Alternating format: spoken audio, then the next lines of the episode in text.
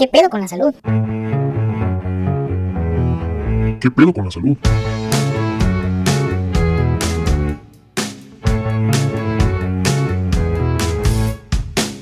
Hola, ¿qué tal amigos? Bienvenidos a ¿Qué pedo con la salud? El podcast más chingón en salud. El único podcast... mm, Ah, ya sé. El único podcast que... Ah, caray, no, tampoco eso no. El, el único... Ah, ya. El único podcast que tengo. Les habla este aprendiz de podcaster, el doctor Jorge Hernández. Soy médico especialista en medicina familiar y quiero hablarles de un tema que nos interesa a todos. Pero sobre todo a aquellos que nos cuesta trabajo abrocharnos las agujetas o aquellos que usan pantalones XL pero no necesitan cinturón. O a los que se ofenden con los chistes de gordos. Chale, ya me ofendí. Comenzamos. Pedo con la salud? ¿Qué pedo con la salud? ¿Qué pedo con la salud? ¿Qué pedo con la salud? ¿Qué pedo con la salud? ¿Qué pedo con la salud? ¿Qué pedo con la salud? ¿Qué pelo de salud?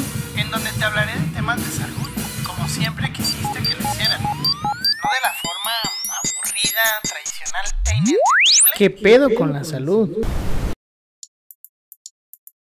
¿Se acuerdan de cuando eran niños se iban a la escuela? Prácticamente ibas a divertirte. La hora del recreo, jugar con los amigos. Definitivamente éramos felices y no lo sabíamos. Y de seguro también recordarán que siempre había un niño gordito. O fuimos ese niño gordito, al que todos señalaban por tener sobrepeso u obesidad. En mi época, en todas las escuelas del país había un niño al que apodaban Peruzzi, gracias a un famoso comercial de aquel famoso refresco de cola, y no faltaba quien le dijera, Peruzzi, mañana en la cancha, güey.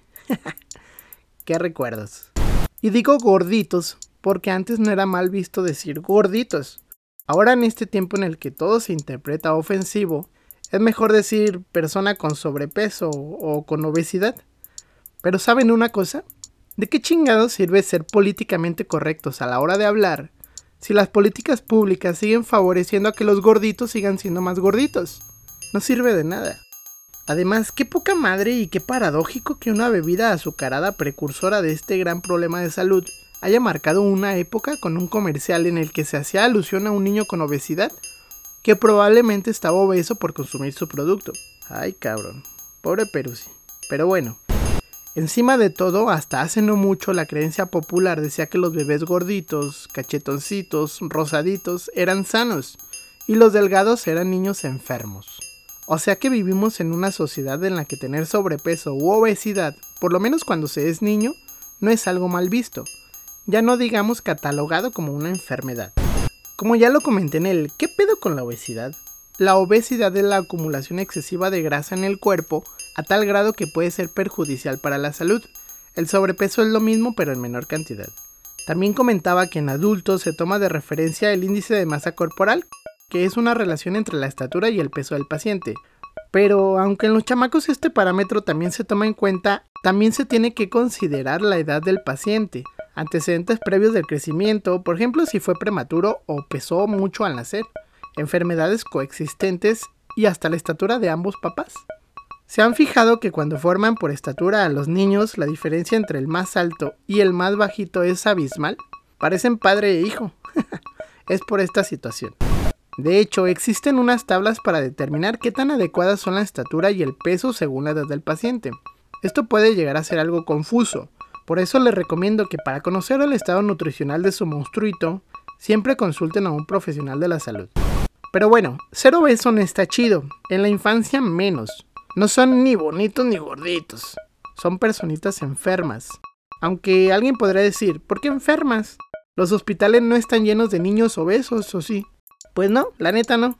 Los niños no tienen complicaciones por su obesidad. Por lo pronto. La obesidad infantil predispone a un montón de enfermedades en la vida adulta. ¿Cuáles? Aprovecho este intermedio para invitarlos a que sigan dándole clic a la campanita en YouTube para suscribirse. Síganme en Spotify, TikTok y Facebook. Si les gustan mis episodios y videos, compártalos a sus amigos y familiares. Si no les gustan... ¡Qué amargados! Ja, no es cierto. Si no les gustan, igual compártalos. Seguro a alguno de ellos sí les gustará. ¿Qué les estaba diciendo? Ah, sí. Entonces el pinche cangrejo le dijo a Zeus que los cangrejos no morían porque al caminar de lado engañaban al tiempo. Ey, no manches, no estabas hablando de eso. ¿No? Ah, de veras, estaba por contarles las repercusiones de la obesidad infantil. Empezaré por decir que al estar obeso de niño es más fácil que se padezca obesidad en la vida adulta, lo que facilitará que enfermedades como la diabetes, hipertensión o problemas de colesterol y triglicéridos se den de forma temprana, y a su vez las complicaciones de estos padecimientos también. O sea, pacientes enfermos del corazón, de los riñones o del cerebro, mucho más jóvenes. Así como a más de alguno de ustedes les pasó que iban a ser futbolistas profesionales pero se chingaron la rodilla, es común que los niños con obesidad se chinguen las rodillas y las caderas, ya que éstas están preparadas para soportar una cierta cantidad de peso. Si se pasan de la rayita, evidentemente que el desgaste será mayor y la articulación comienza a deteriorarse. Es como cuando la tía Pachis, que pesa casi 100 kilos, se sube a su bocho. Casi lloran las llantas y los amortiguadores. Ay no, pobrecillo. Otra situación que acompaña a la obesidad infantil son los problemas respiratorios. Por ejemplo, la obesidad es un factor de riesgo para el síndrome de apnea obstructiva del sueño. En este síndrome la respiración se interrumpe de forma súbita durante el sueño de forma repetida, por lo que el descanso no es el óptimo y durante el día tienen mucho sueño. Son estas personas que se duermen esperando el camión, en una sala de espera o incluso platicando con alguien. Ah, qué curiosa enfermedad. Ey, también se quedan dormidos conduciendo un camión lleno de pasajeros. ¿Qué qué? La cirrosis hepática es una enfermedad en la que el hígado forma cicatrices que lo vuelven duro y prácticamente inservible. Vivir con el hígado desconchavadito no está chido. La cirrosis habitualmente la relacionamos con el alcoholismo, pero no siempre es así, ya que otra causa es el hígado graso, el cual es muy común en personas con obesidad. Por eso, estar gordito desde la infancia también favorece la aparición de este daño al hígado en el transcurso de la vida. Por si fuera poco, la obesidad infantil es una enfermedad con repercusiones a corto plazo, principalmente de tipo emocional, ya que estos niños suelen ser objeto de burla, acoso y rechazo por parte de otros niños o incluso de adultos cercanos a ellos, lo que facilita problemas de autoestima, ansiedad y depresión.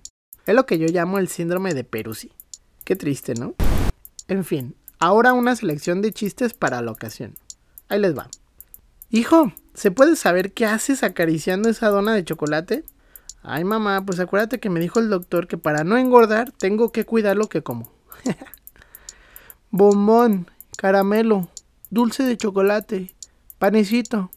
Ay mami, qué cosas más bonitas me dices. No, hija, eso es lo que dijo el doctor que tienes que dejar de comer. mamá, mamá, ya hasta en mis sueños se burlan de mi peso. No te preocupes, hija, solo son pesadillas. ¿Quesadillas? ¿Dónde? ¿Dónde? si se ofendieron, la neta, qué mala onda. Yo también estoy un poquito pasada de kilos y sí me reí. Además, según algunas investigaciones, reír durante 15 minutos al día hace que bajes de peso, debido al aumento del trabajo del corazón y otros músculos. Así que si no se van a inscribir al gym, por lo menos aviéntense un maratón de videos de su comediante favorito. Seguimos con el episodio. Pero a ver, ¿cómo es que llegamos a ser obesos en la infancia si hasta la risa delgaza? Como también ya lo comenté en otro episodio, la obesidad puede producirse por causas internas como la herencia o enfermedades congénitas, lo que se conoce como obesidad endógena, o bien por causa de factores externos como la dieta y el ejercicio, lo que llamamos obesidad exógena, y es en esta que nos enfocaremos. ¿Qué es lo que come su hijo, señora? Por ejemplo, ¿qué comió el día de ayer? Mm, pues en la mañana le di un jugo de jengibre y piña con una ensalada de espinacas. De lonche le mandé un tazoncito de frutos rojos y otro de pistaches con agua natural. En la comida... ¿Qué comimos, mijo? Ah, sí, pollo a la plancha con brócoli y crema de champiñón. Y para la cena le di una hamburguesa de tofu y verduras al vapor. Eso sí, con una coca de dieta. Si acaso le creo lo de la coca. Por favor, las personas con algún grado de sobrepeso u obesidad exógena no llevan esta alimentación. Está demostrado que estos padecimientos casi siempre se relacionan con el consumo de la llamada comida rápida. Ya saben, pizza, pollo frito, hamburguesas, hot dogs.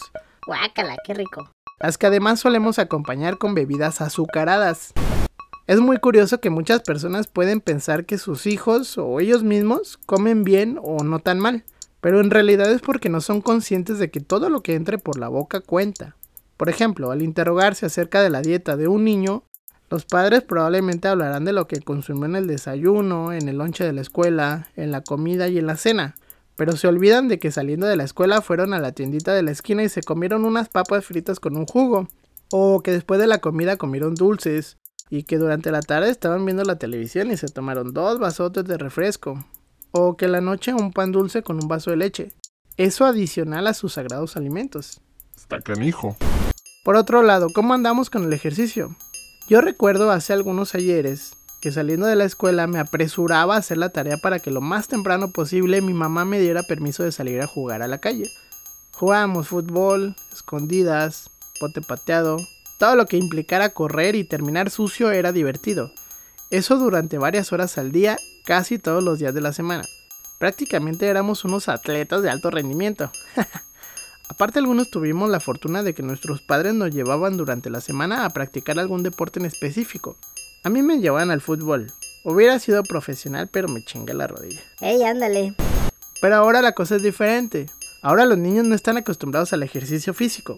Llegan cansados de la escuela porque la mochila está pesada y se pasan horas frente a las pantallas del televisor, celular o tabletas. Hasta este tiempo de pantalla tiene que ver con la obesidad, ya que el sedentarismo disminuye el tiempo en el que las personas se ejercitan y favorece el aumento de peso. Y este tiempo de pantalla también ha sido muy estudiado. Se habla de que en los niños menores de 2 años este debe de ser de 0 horas al día y en mayores de 2 años debería de ser máximo 1 a 2 horas al día. No se hace. En conclusión, en estos tiempos se combinan una serie de fenómenos que facilitan que los niños sean obesos.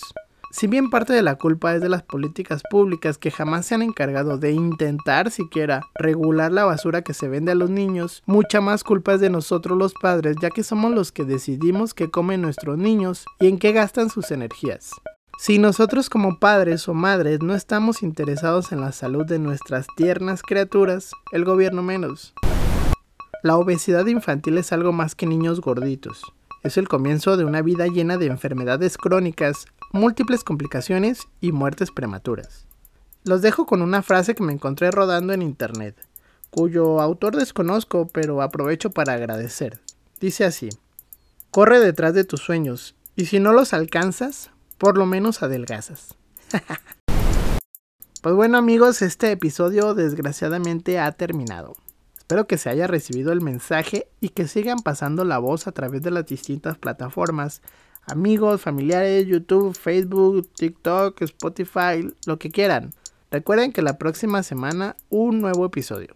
Se portan bien y se vayan. Les habló su amigo el doctor Jorge Hernández. Hasta la próxima.